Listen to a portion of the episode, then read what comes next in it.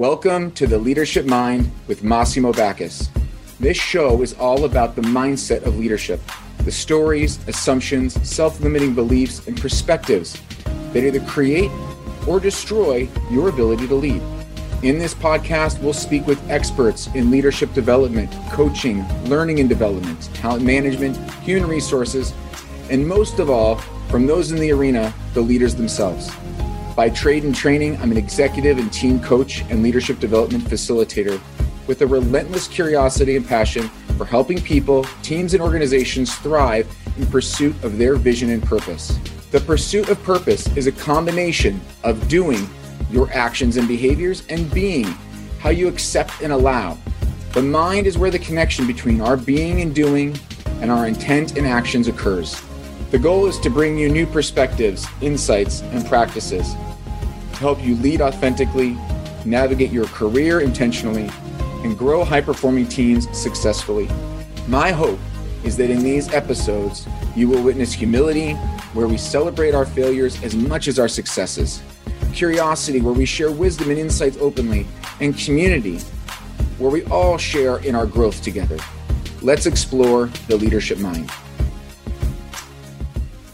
Hello, everyone, and welcome to another episode of the Leadership Mind podcast. I'm your host, Massimo Bacchus, and I'm joined by my friend Keith Hildesheim. Keith is a strategic learning and development leader focused on developing a culture of learning and teaching with the organizations he serves.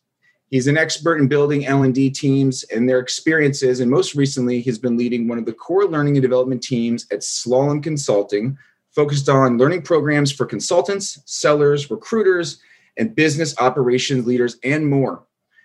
He's also passionate about bringing his knowledge and experience in human psychology to improve the workforce, well being, and inclusivity. And the one thing I know about Keith is that he is uh, endlessly creative when it comes to creating learning initiatives and programs. One of the best I've ever seen do it. Keith, welcome. Happy you're here. Thanks, Moss. Good to be here. So appreciate you having me. It's great to see you. Uh, definitely. Um, let's start off by digging in you, the great innovative mind of Keith Hildesheim, what's the origin story? Where does this come from? How do we how do we get to um, this place where we experience some some really game changing learning programs that, that come out of your mind? Wow, that's quite the compliment. Um, so I come from a background. I, I started in a non traditional learning and development career path. Um, I'll start when I was in high school. When I was in high school, I got really interested in developing multimedia for everything from our assemblies to our cheerleading squads, dance routines. And uh, I loved it. I fell in love with it. I was a musician, and um, I, we did a bunch of fun skits and videos and things like that. And I uh, I went off to college, had no clue what I was going to study. Hang on a second. Let's pause here. Yeah. Uh, back in high school, me. what were some of your inspirations that, uh, that that kind of drove that creativity then? Ask that question one more time. What were some of your inspirations that drove the creativity around the music and the multimedia work that you were doing in high school?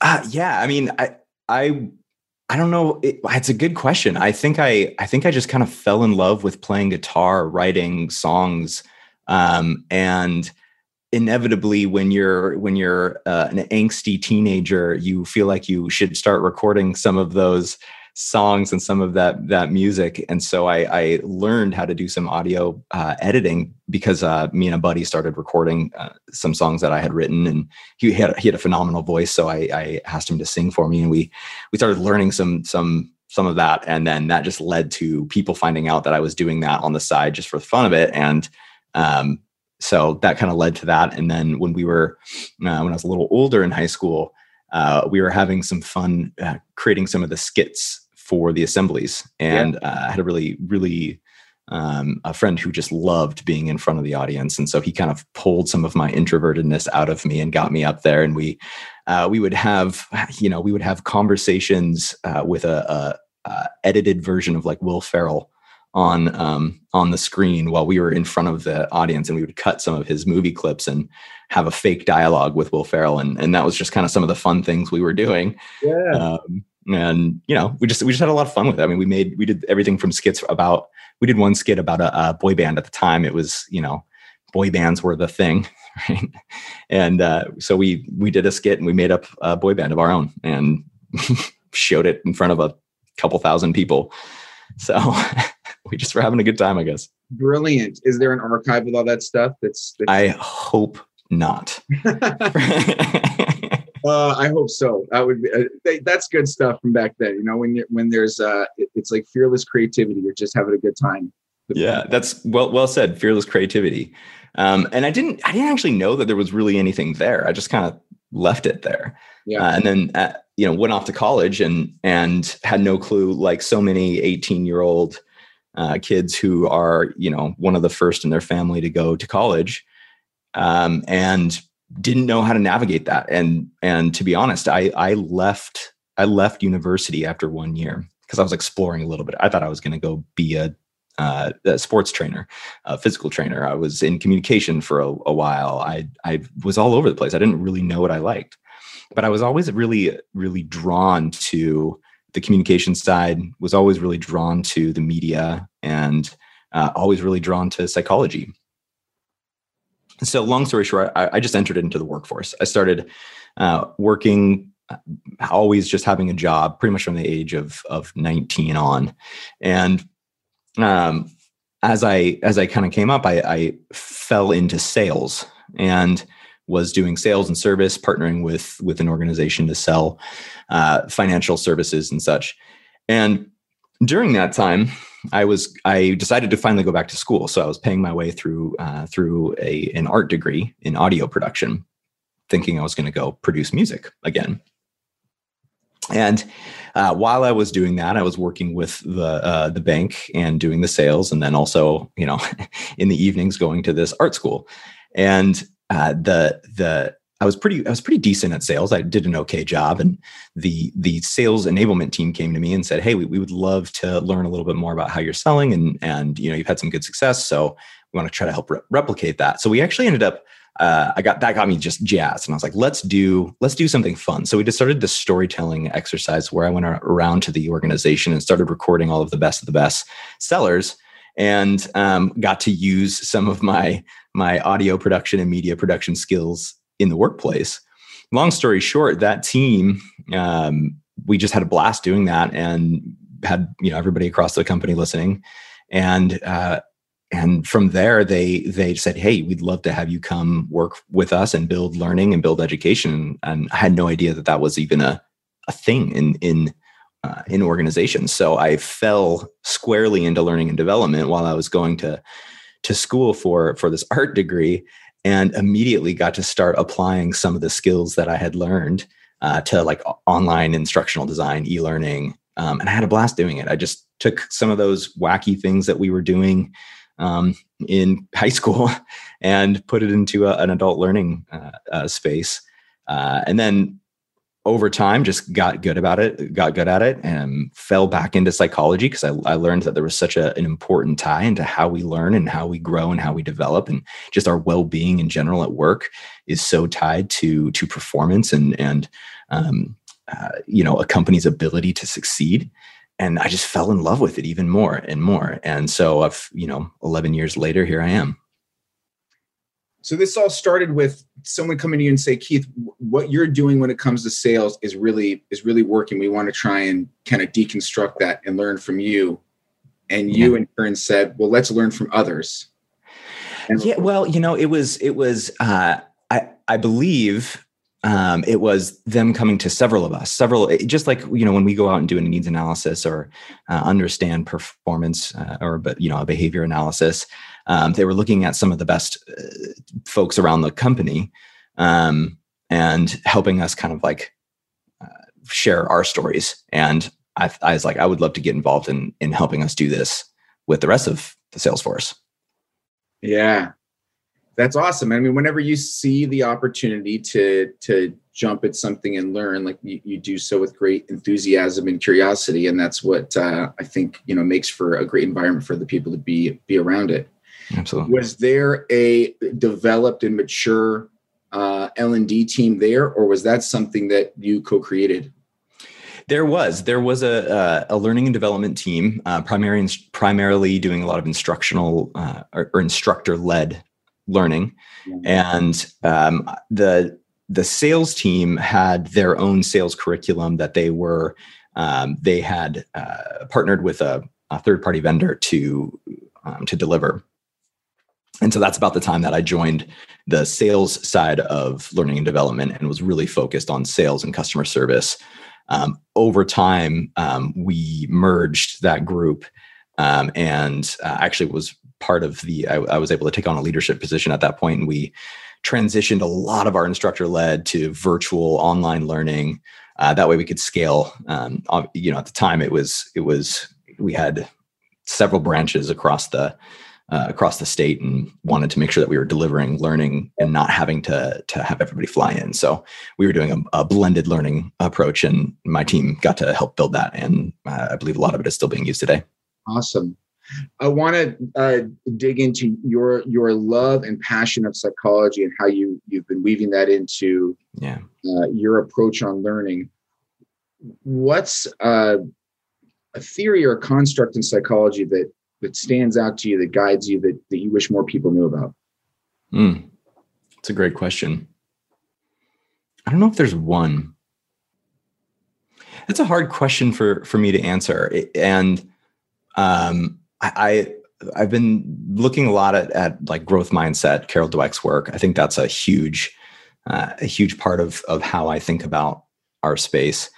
I'll, I'll actually I'll say a, a concept and and uh, maybe a theory that's being proven out through psychology that I hold more close is actually from philosophy, um, the Stoic philosophy, and uh, you know there's there's a lot of great great quotes uh, that come out of of the Stoic philosophers, but one one comes from uh, a gentleman by the name of Zeno. He's one of the early Stoic philosophers, and he said, um, "Everyone wants to change the world. No one wants to change themselves."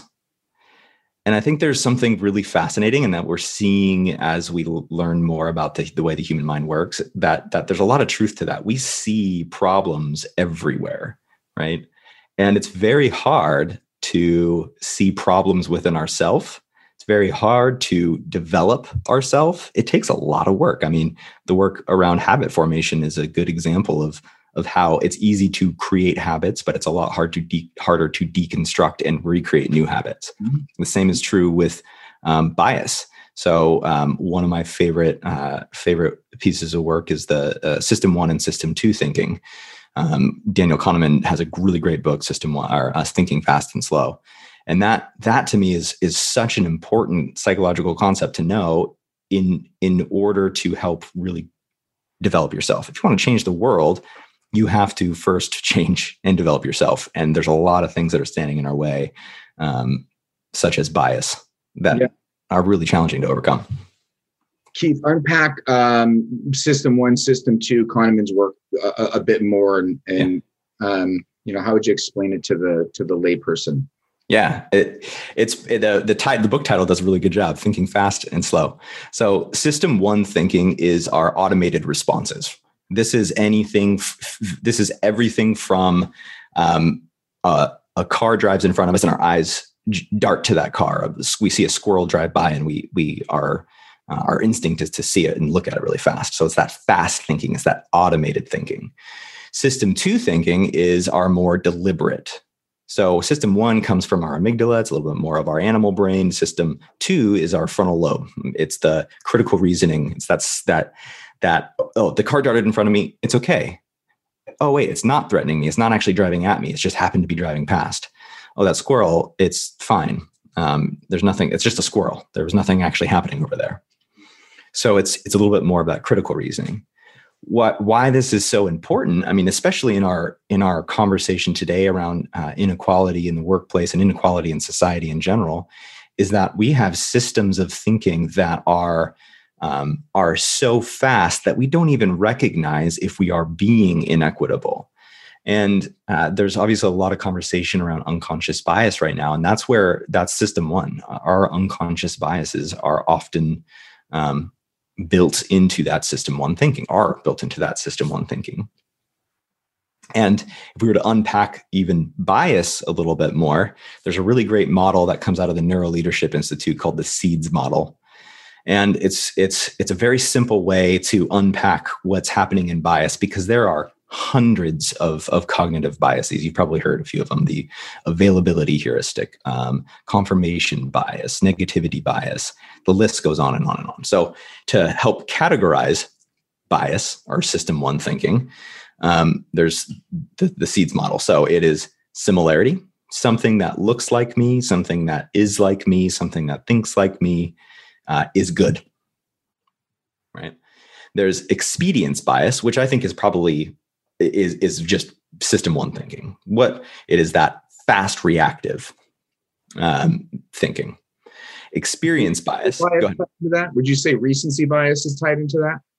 Recency bias is actually uh, yes, and there's uh, there's another one that's called distance bias when we get to the D. Okay. So um, distance bias, if we're skipping ahead, distance bias is something that's closer to me, either in time or in proximity um, that is that is more recent. So distance uh, again, space time um, are, and that's true in even the virtual world is what, what a lot of the studies are showing.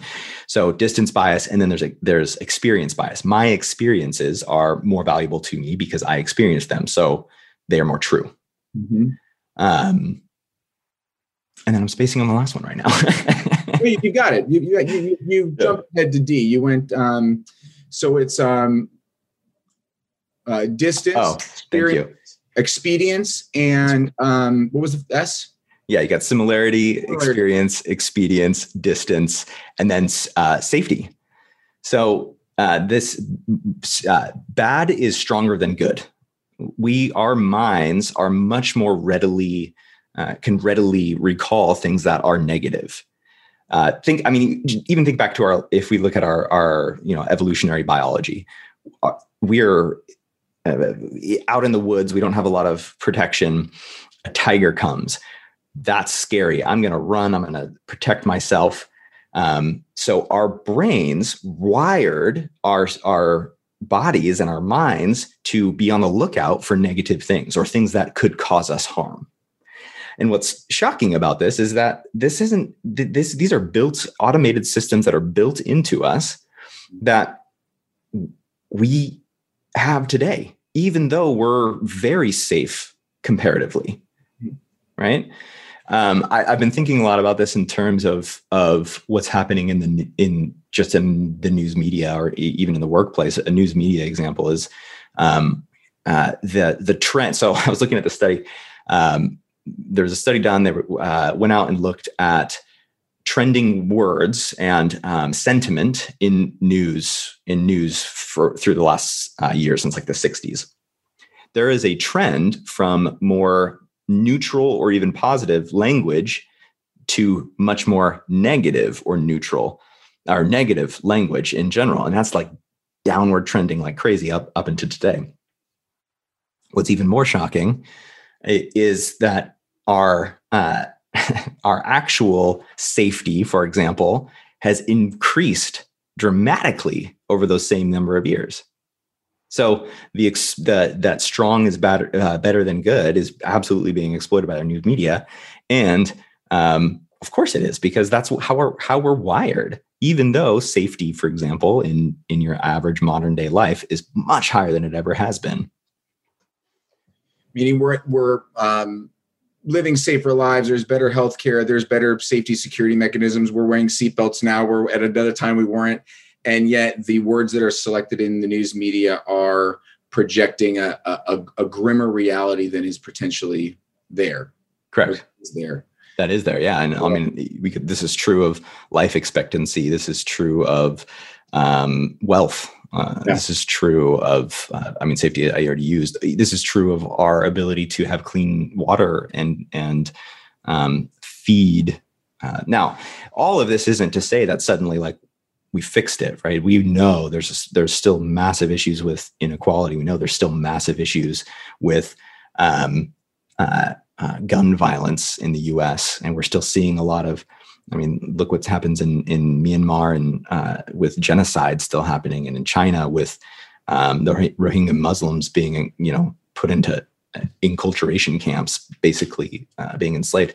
And so the, the it's not to say that, that that there's not like this that we fixed it, but rather that it's that there's our biases are at play when we're reading the news every day, and we forget sometimes that we've made a lot of progress and that that things maybe are not as grim as you said as they really are. Yeah. Um, what's the impact that you're seeing within organizations around this bias? And I and I I think the seed model is a phenomenal way of breaking down all of the different biases there that that becomes so lengthy that uh, it's an eye chart. Mm-hmm. Yeah, um, it's it's a great question. I the the most obvious one I think is if we were to look at the diversity of our organizations, and there's there is uh, we're doing some work right now in inclusive recruiting and hiring and uh, what we know is that you know there's some systematic issues, some um, like literally systematic issues with uh, recruiting software or um, uh, resume software that is actually biased to certain type of words that are usually a little bit more masculine. Um, also, there is some human bias that that the studies are showing that if a certain name, let's take a, a, a traditionally white male name, is on a resume versus a name that may be from a Eastern Asian culture, for example, the uh, the bias of the of the person reviewing the resume may lean towards the white male name, and so there's that's that could be related to several of the seeds biases. It could be related to similarity bias. That's probably the most obvious. Uh, it could be related to experience bias. Um, I've worked with a lot of white males, and that those white males are capable and, and skilled. So, therefore, that's a, a, good profile to look at. So that's that's that's one example I, I would say, and I think we could we could break that down even further. Um, another one uh, that I'm noticing in the pandemic is actually the the bad is stronger than good. Um, I, you know, I think we've all talked about and I don't I don't want to dim, diminish or downplay how hard this year and a half has been. That has been it has been a very challenging year. I mean, something like 96 to 98 percent of employees are reporting that their work um, life balance, that their uh, well being in general has dramatically decreased. That's almost 100 almost 100 percent of people are saying that over the last year and a half, we have our our well being has reduced what I'm curious about is because of that, is is it kind of the same thing as what's happening with the news media? Are we so worried and so um, conditioned to this this the negativity that we forget some of the wonderful things that have happened? And you know, I think uh, you know if I if I were to use some specific some specifics of of, of biases, uh, strong is better than good, or stronger. Yeah, bad is stronger than good right? So negativity resonates within our mind. So we see that. And then uh, something bad happens or something is really hard and challenging to figure out. So that confirms to me that things are really bad. And then that confirmation bias is staying with me every time I see uh, something that's negative. It, it continues to reaffirm that. Mm-hmm. And then when I um, uh, asked the question about how is your engagement and, and, performance at work, my availability heuristic or my expedience, my recency bias kicks in, and I say things have been really hard. Mm-hmm. So I think you know we we have an opportunity in our organizations to really focus on uh, at the individual, at the team, or more uh, broad level, and then at the organizational level of how we're addressing uh, some of this negativity that is in the workplace and also the, the mental health issues that are happening um, that, that if we don't address both the the our perception of what's happening as well as our actual well-being it's going to just continue to spiral. And yeah. we're going to continue to see pain and, and frustration. Yeah. What have you um, done or what, what are you seeing that's effective to get ahead of the system that reinforces bad being stronger than good mm-hmm. and um, this this um, this kind of cyclical confirmation bias of these other biases that you're speaking to. Yeah. So, I mean, the first thing is to recognize that that there is a problem that that the burnout that our mental health at work is there is issues with that. And that's not just because of the pandemic. That's been i mean prior to the pandemic there was a, there was a study that was done around uh, adult stress in and uh, symptoms of stress in the workplace. And something like 77 um, percent of people has said they have experienced uh, symptoms of stress in the work because of the workplace. 77% that's huge. Now it's gone up because of the pandemic but so this is something we should be addressing in general. So the, that's that's the first thing is we have to recognize that it is happening. I don't want to again I don't want to diminish the fact that it is, uh, but then the second thing is is actually putting in um, uh, systems in place to help us address it. And what what so an example we we worked with a company uh, large techno, uh, technical company out of the northwest uh, multinational company and we actually did a, uh, a, a workshop we called Thrive Together, and we ran it both with the leadership organization uh, and did a separate uh, session with them, and then all employees. And why I'm saying that this is a an important thing to do is because what we focused on, we didn't focus on how do we prevent burnout. I mean, that's that is. Essentially, a lot of what we were doing, what we were actually focusing on is how do we build resiliency and that's a mindset shift that starts to get to you know um, uh, almost that self-fulfilling prophecy concept. Um, but the the purpose of that session was to normalize that we all feel stress that we all feel difficulty and that our uh, ability to manage difficult situations and manage our response to those difficult situations is how we build resiliency and how we thrive. And there's a bunch of, uh, of scientific research that shows there's some specific things that we can do as individuals, and there's things that we can do as teams and organizations to help us thrive. And by changing that dialogue uh, from, you know, we need to fix burnout, and the way we're going to fix burnout is by changing our schedules or, you know, changing our day to day, to burnout is real. How do we prevent it? And how do we create an environment where we're connected we have safety, um, and we have the ability to have conversations about mental health and well being in the workplace in a very real way, that changes the dialogue and allows us to focus on how we can move forward together. Yeah, absolutely. I mean, when you look at um, resilience research, we know that if leaders model that first, then it creates a space for others to step into it as well. It, it, it seems so obvious, and yet the notion of leadership is I can't show that I am that I am burnt out. I need to work harder for my team. Mm-hmm. I'm reinforcing exactly what I don't want to reinforce by doing that. So the the program that that you're speaking to, Keith, uh, I love the reframe of saying like this is a real thing. How do we model the behaviors to address it, as opposed to just trying to fix symptoms of the problem? Um, that will always be there to a, to a certain extent. There are there are work stressors; they've always been there. Absolutely. Um, gosh, there's this really great book. Um, it's called Burnout: The Secret to Unlocking the Stress Cycle, and um, I'm trying to find it if I if I have it here.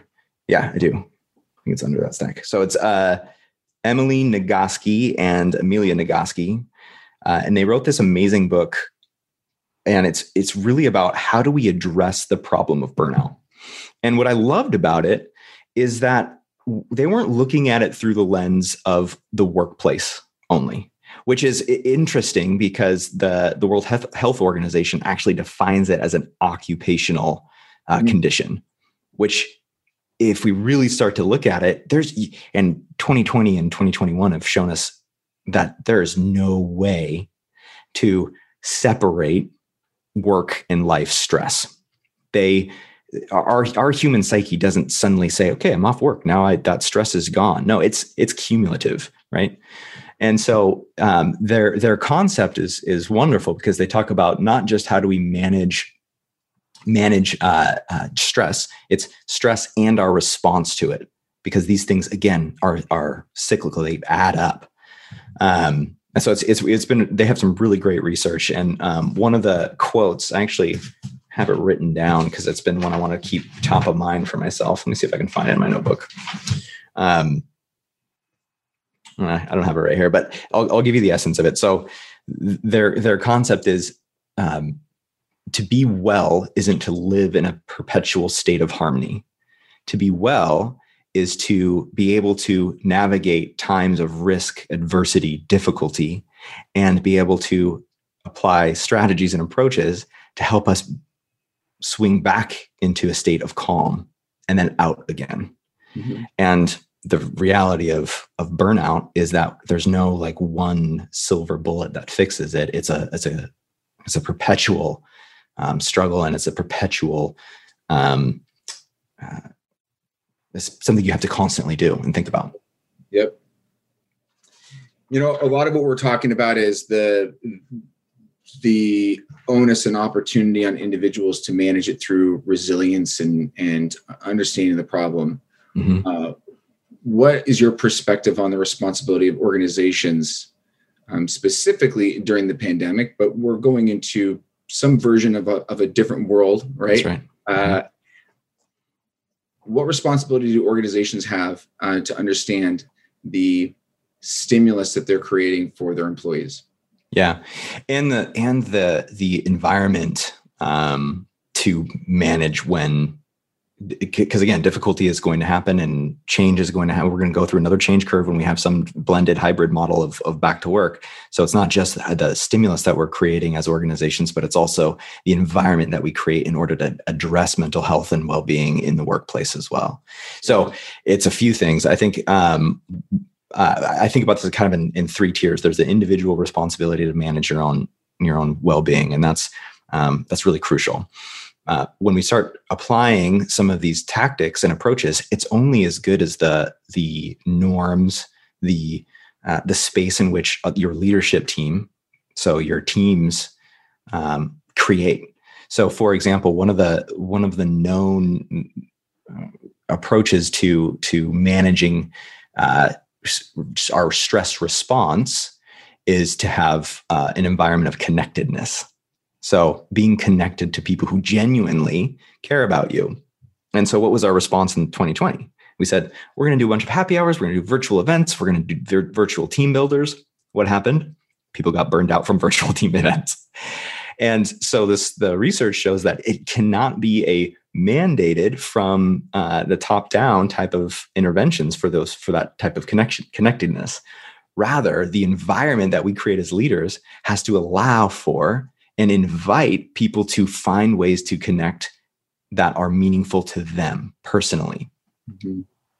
and so yes let's let's i mean don't get me wrong happy hours and things like that virtually are, are wonderful and they can be a great thing um, however, when it's when it's uh, created from the leadership team in order to try to force some sort of connectedness, it doesn't work. So rather, we have to create the environments that that uh, allow for the for the teams to be able to do that and feel safe and comfortable that that we as leaders are going to allow them to do that. Yeah. What are some specifics, Keith? I mean, you're, it's a great point that you're bringing up. Um, the happy hours have run their course. How do you create mm-hmm. the organic, um, genuine connection points? Yeah, yeah, it's it's one of the hardest things. So um, uh, one of the things that we've been trying is uh, we will um, we will. Here's one that we've I've seen a few companies do. Uh, have a half day or full day uh, every week that's dedicated to no meeting time, mm-hmm. and saying to the the team that that it can be used for you know productivity of course uh, but then other things like how do you be more strategic thinking or find ways to partner and connect with each other. And so simple things like that saying we're not going to schedule meetings for you we're not going to have team meetings uh, and we encourage you to have a have a time to to connect with another, one another. Mm-hmm. um, so that's one really simple example. Um, the other is to to uh, host events or things. Uh, we're doing our Thrive Together workshop, and we're doing it 100% optional. And it is if if that's something that you need as a team member, then you want to join, you're totally welcome. But we're not mandating. It's not a it's not a HR type of training that we're requiring to help you not burn out. It's a hey, if you're feeling uh, like you need some connection and some uh, place to to talk about this, it's it's here for you. And so uh, things like that, creating the space uh, in a in a way that allows people to to join if they want, it's optional. Um, that's another one. Is that helping? Yeah, yeah. Cool. So you were talking about the individual level, the team level, hmm and then I and then I jumped in with a question. No, and then there's the company level. A couple other things about the team level, though. Um, I think team having the, we talk about it a lot. Having the team norm conversation right now is really important. Um, a good example is you know we we talk about oftentimes we talk about time management, and in the in this world of blended work and life and kids working from home and school schedules changing, um, that changes the dynamic of how our working hours happen. And uh, I've talked to a lot of, I talked, was talking to a leader uh, at a different company who was saying, I can't work from one o'clock PM to 4 PM. I have to be focused on my kids. I have to be focused on making sure everything's taken care of at home. So that means my, my working hours have to be from five to, to six, five or five to eight. And that, that is a scary thought for a lot of people and so by having that conversation at the leadership level to say, what are our norms? What is acceptable?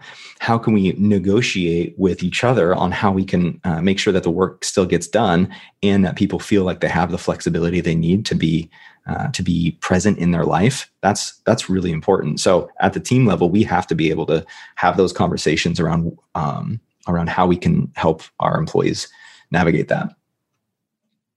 Yeah, what I've what I've seen with that as well, with um, especially with senior leadership, communicating the why behind needing to adjust hours for work, so that not you're not setting the expectation that I am now setting emails in the evening and you you're receiving emails in the evening, and so you might be inclined to respond to that email even though you were working during the afternoon when I was off. And again, the transparency of this is what's going on for me. That does not mean that you need to to experience or, or act in kind. Um, then you extrapolate people working remotely, and so we now have teams across multiple time zones, even more, and it stretches the day out. You, you know, compounds it even further. Yeah, absolutely, nailed it. That's a great example. Um, you asked about the organizational level, so the the company level. The, obviously the things that we're talking about right now would apply to a broader organization. Um, but there's also some other things that companies can do. And, and one um, and i've been doing a lot of research around this lately um, investing in uh, well-being and mental health specifically mental health uh, type of interventions at work and this is a hard one because the, the, the natural response would be, well, uh, we have employee assistance programs. I think something like 80% of companies have employee assistance programs. I, I mean, you could probably guess how many people actually use employee assistance programs. It's like 10% and this is just one of those things that is is it's a really powerful tool. I'm not saying get rid of uh, employee assistance programs. However at the executive and the senior level we need to be talking about why they're important and how they work and what we can use with them. And if you've had an example of using eap then talk about it. I think there's a stigma around some well-being in our American culture, but definitely in the workplace. Um, and even in working with uh, other HR professionals, we have to be careful. We absolutely have to be careful um, about. Uh, we're we're not mental health professionals. I'm not a mental health professional. Um, I have a background in psychology. I understand mental health and well-being at work, but I cannot diagnose things like depression and anxiety. Um, and it's really important that that we can have those discussions, and you have to walk this tightrope. So the other thing that uh, companies can do is start to invest more in mental health uh, well-being coaching in the in the workplace. How do how do i as a leader have a conversation with my team about something that is potentially very uh, hr sensitive and, but also make sure that i'm creating an environment where people can feel like they're their, their authentic selves? So companies at the at the high level need to help us uh, do that as leaders, and we need we need to be uh, proponents for mental health coaching in the workplace. Have you have you seen that um, done being done in an effective way, or do you have examples of how you've done that with your own team that have worked?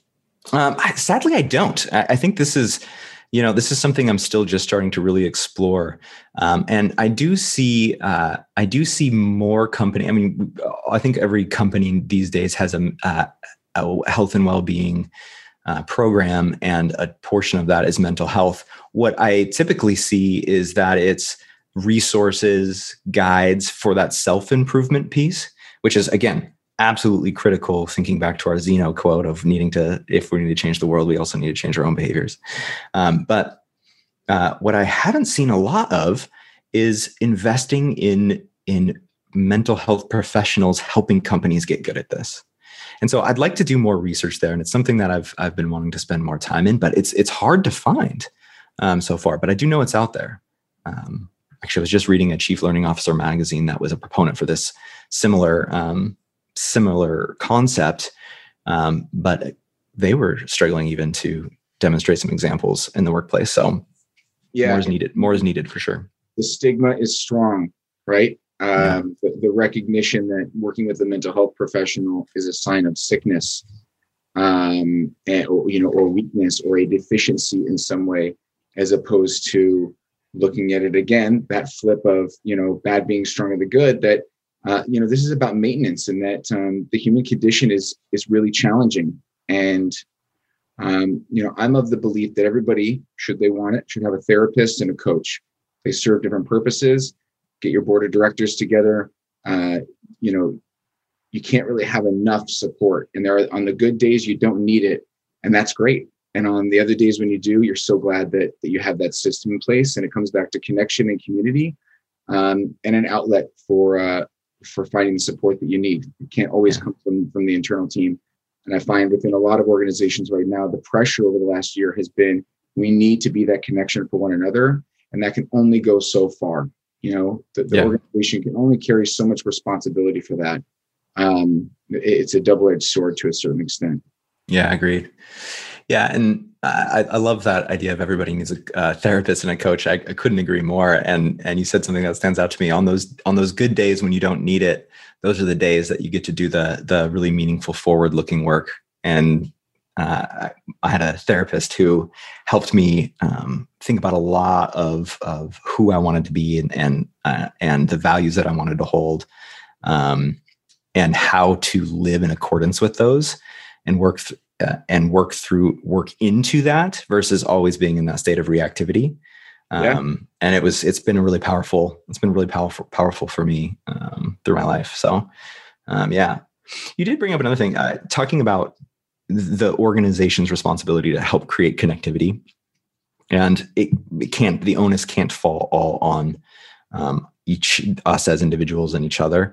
Uh, that being said i do think that another thing that large companies can do or, or organizations can do is create employee resource groups around things like mental health and well-being um, whether that's communities uh, or um, dedicated employee resource resource groups that are uh, either you know dealing with uh, mental health um, disorders or things like that directly. Um, I think that's another really powerful, powerful way to, that organizations can help support it.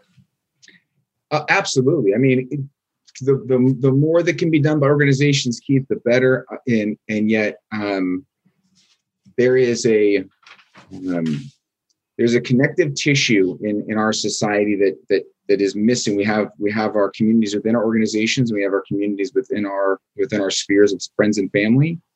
There is a missing connective tissue about connection with each other, and it's only magnified by the fact that we walk around the streets with masks on and whatnot. Um, but those types of um, community groups, men's groups, women's groups, you know, opportunities for people from from across um, socioeconomic boundaries and organizational boundaries and different cultures to come together and like and just talk about what it means to be human and to eliminate the the identity that we carry within organizations.